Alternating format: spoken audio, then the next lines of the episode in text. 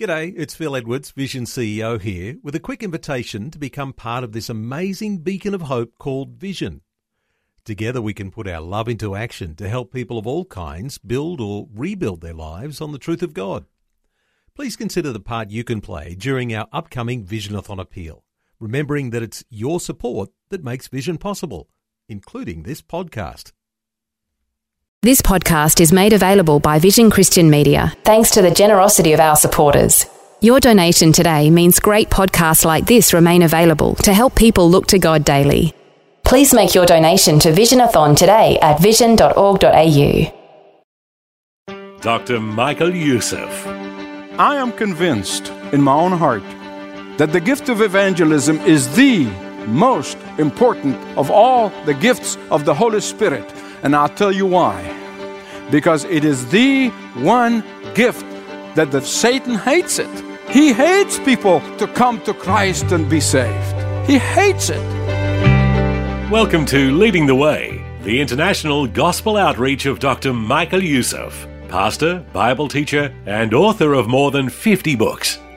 Evangelism, sharing Jesus with others some shy away from the very thought because they're fearful they'll embarrass themselves or misrepresent the gospel. Others have the gift of evangelism, excited and ready for every opportunity to introduce someone to Jesus.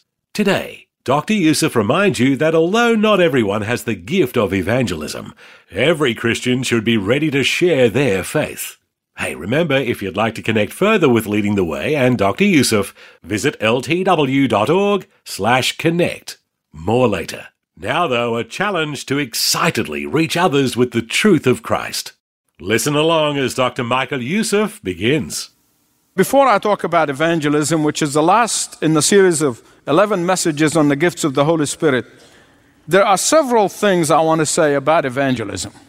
First, I want to tell you that the word evangelism really never occurs in the Bible, not in the New Testament.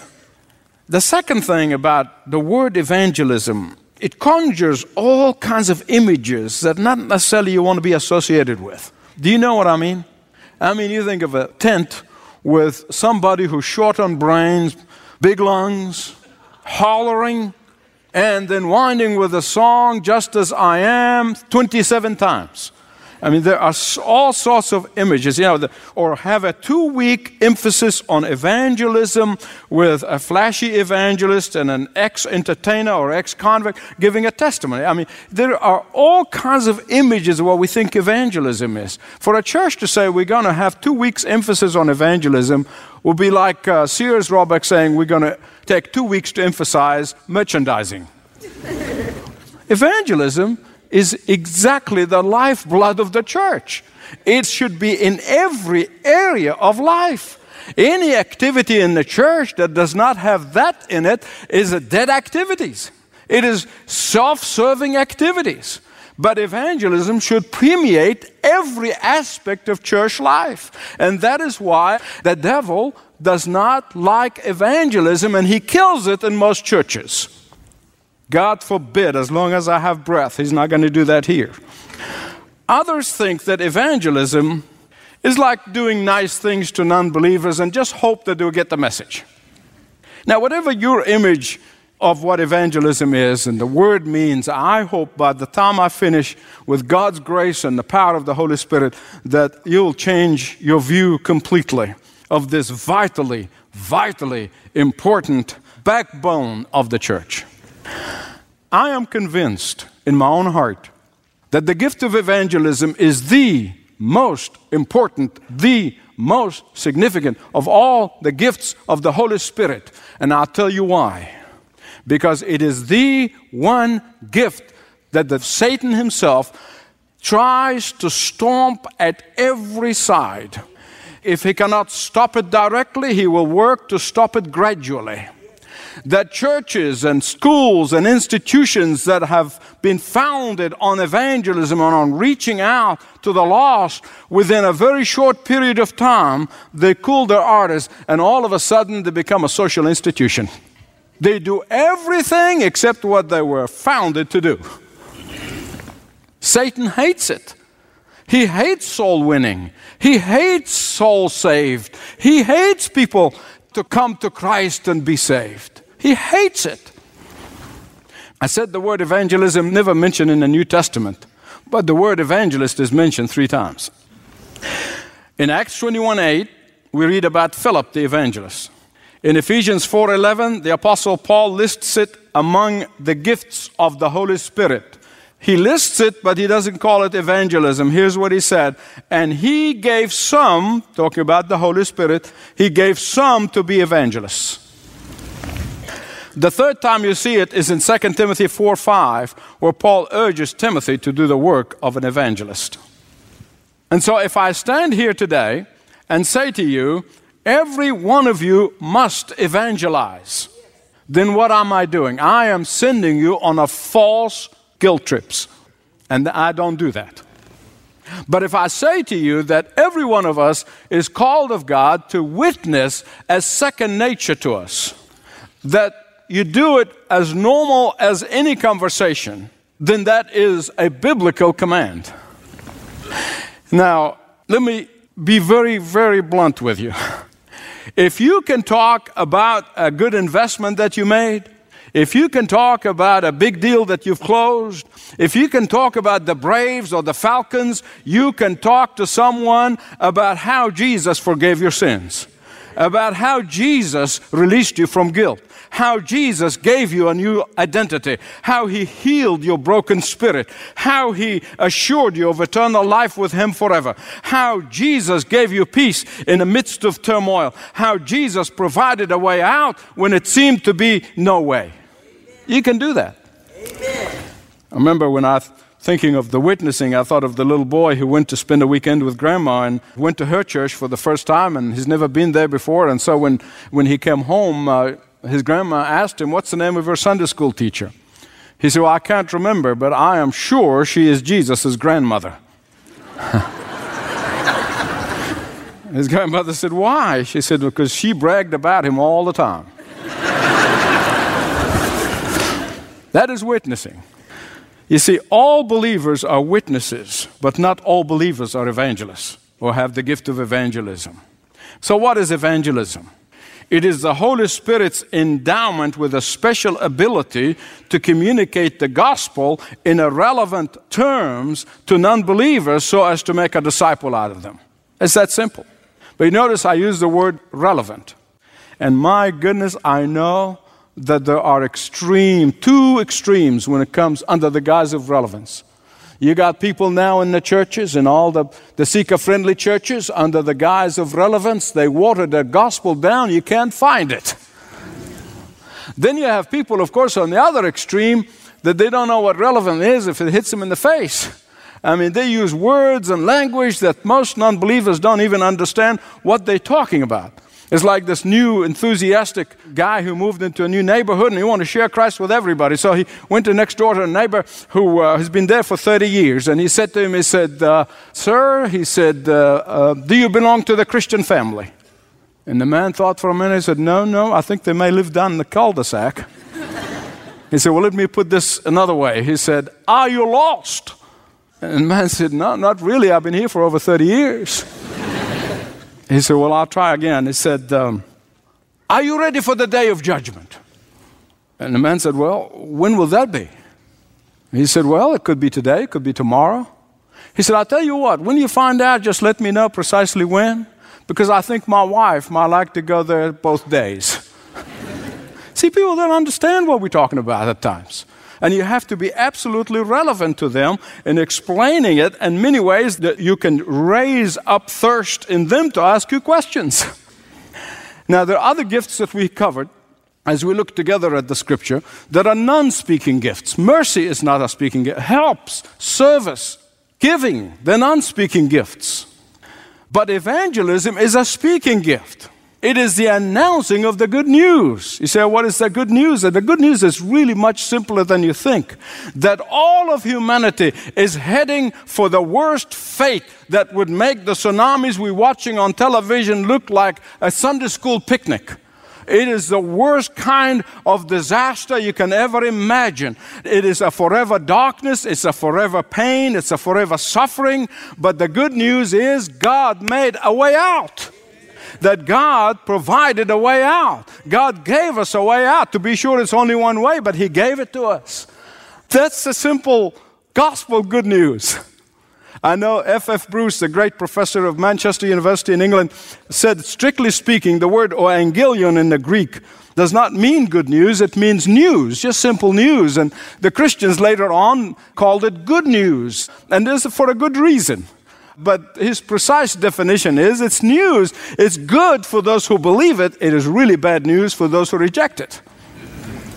The reason Christians, the evangelicals, call it good news is because it is the announcing that you don't have to face this type of eternity of continuous darkness and loneliness and pain and suffering at all. That God came from heaven and He Himself paid the price to give us a way out so that I, a person who's guilty of wanting to my own way, to be my own God, can be declared guiltless by a righteous God. How? Because Jesus paid the price for my pardon. That I was a slave to sin, my own sin and willful desires, but Jesus came to set me free. That I am no longer a slave, but I'm a son or I'm a daughter. Now, those who have the gift of evangelism, must always appeal both to the mind, to the intellect, and to the emotion. Those who focus on one or the other get into trouble. Those who have the gift of evangelism also bring people to Christ. In fact, that's one of the evidence that they have the gift of evangelism, effectiveness, bearing fruit, producing results. When you are obediently witnessing to Christ, you may be just sowing seed, maybe somebody else is going to get the fruit but the one with the gift of evangelism always leading people to Christ. In fact, those who have the gift of evangelism never miss an opportunity to speak the good news. They never remain silent when they get the chance to effectively speak the good news. Evangelism is not exclusive to those who are full time evangelists, but it is a gift that is given to people in the body, and many of you have it. And just as salespeople love to sell, I admire salespeople. I really do. So is those with the gift of evangelism. If they're obedient and faithful, you will not be able to shut up about Jesus. Let me ask those of you who attend sales seminar, don't raise your hand. I mean, what is the one thing they always go back to? in every sales seminar. I mean, it doesn't matter what the subject is, they always go back to one thing. You know what it is? Close the deal, make the sale. That's what those gifted evangelists do. They always close the deal. See, you can make the greatest presentation, but if you don't take the order, if you don't say how much you want, would you like to give your life to Christ, And you kind of left it hanging there. In fact, there's a story about Henry Ford who one day bought a, the largest life insurance policy that was sold until that point in history. And the news was so big that it hit the front line of the newspapers. And a friend of his who handled all of his insurance for the business, for the Ford company, read about it and he was really upset. He was disappointed. So finally, he called his friend Henry Ford and said, I want to come and see you. So he came to see him. And he said, uh, Is this news really true? He said, Absolutely. Did you buy this size policy? Yep. He said, But Henry, I'm your friend. I handle all of your insurance. Why didn't you ask me? He said, No, you didn't ask me. there are some pastors and teachers have the gift of evangelism, not necessarily exclusively theirs. Now, those who have the gift of evangelism use it all the way to the end.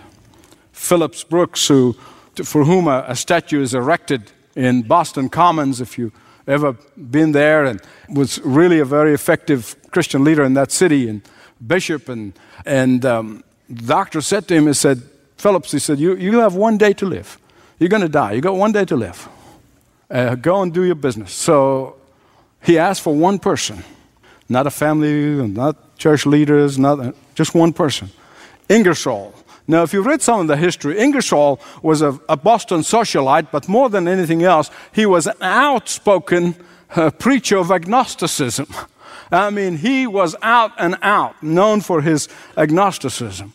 And so, when he heard that uh, Phillips Brooks wanted to see him, he went and felt honored. And he said, I, feel honored that of all the family members and all the church leaders, all the leaders in the city, all the people that he could see, he asked for me because he was his classmate in school. And he looked, gathered all his strength, Phillips did. He said, Ingersoll, I'm going to be reunited with them in heaven. But this is maybe my last chance to see you. You talk about pressure. And how true it is because I want to tell you, the American Institute of Church Growth has repeatedly showed again and again and again that on the average, 75% of the non believers who go to churches or visit churches or join churches, 75% of them have come to that church not because who the preacher is or what the church is or what the doctrine was or anything of these things, because a friend invited them. A friend invited them. But then there's something very important about evangelism that I must tell you about the gift of evangelism.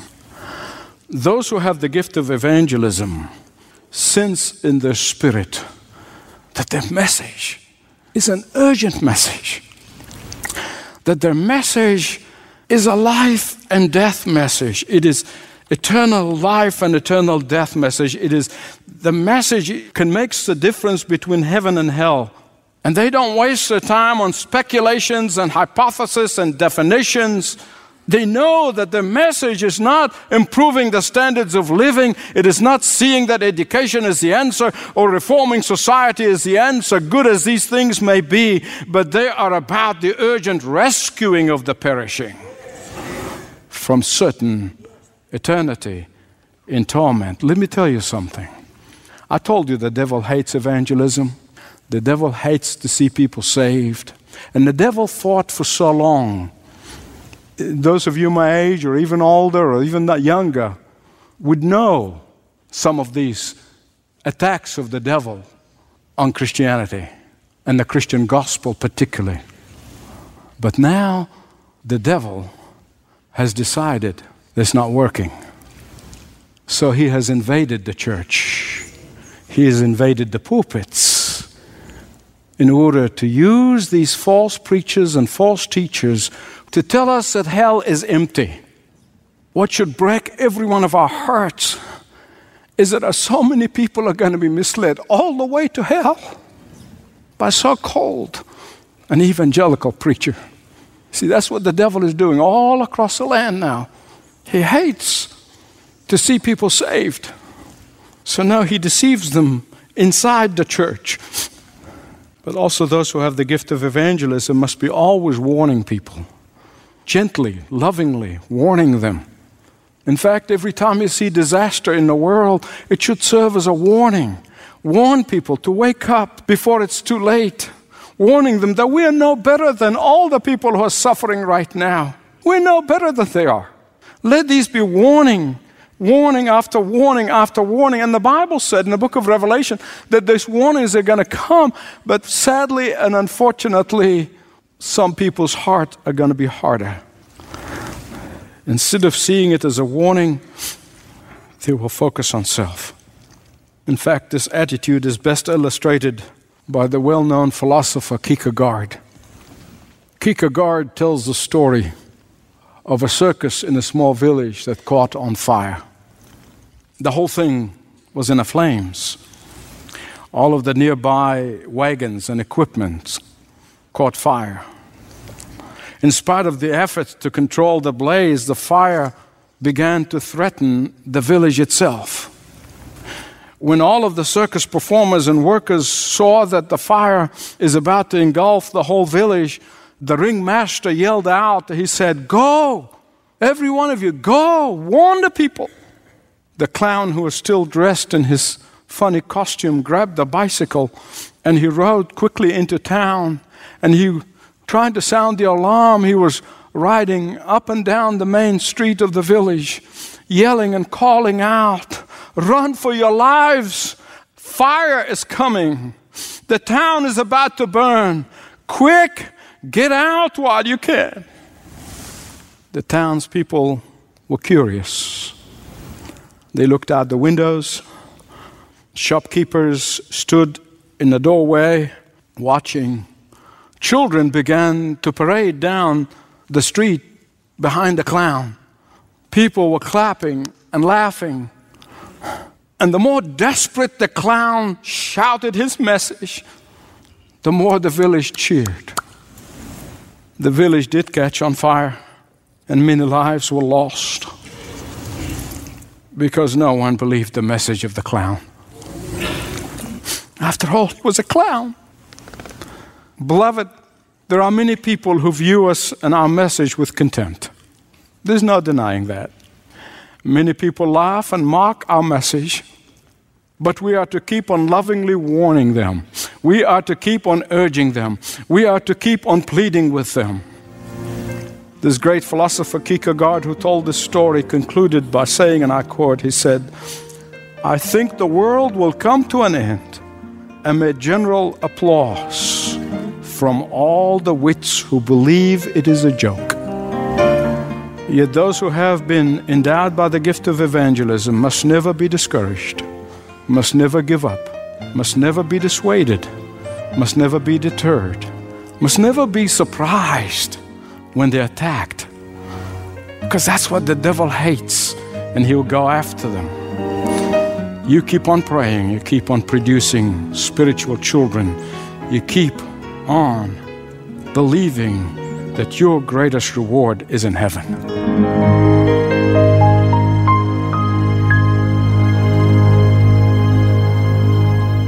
It's sometimes overwhelming to think you have the greatest message of all time Jesus. Thanks for joining Dr. Michael Youssef for leading the way. The website to learn more about him and the impact of this worldwide ministry is ltw.org. Well, we sure hope you'll make plans to join Dr. Michael Youssef again next time for more Leading the Way.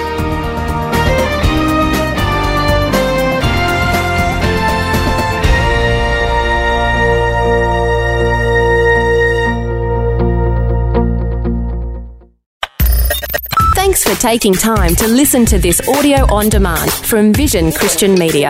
To find out more about us, go to vision.org.au.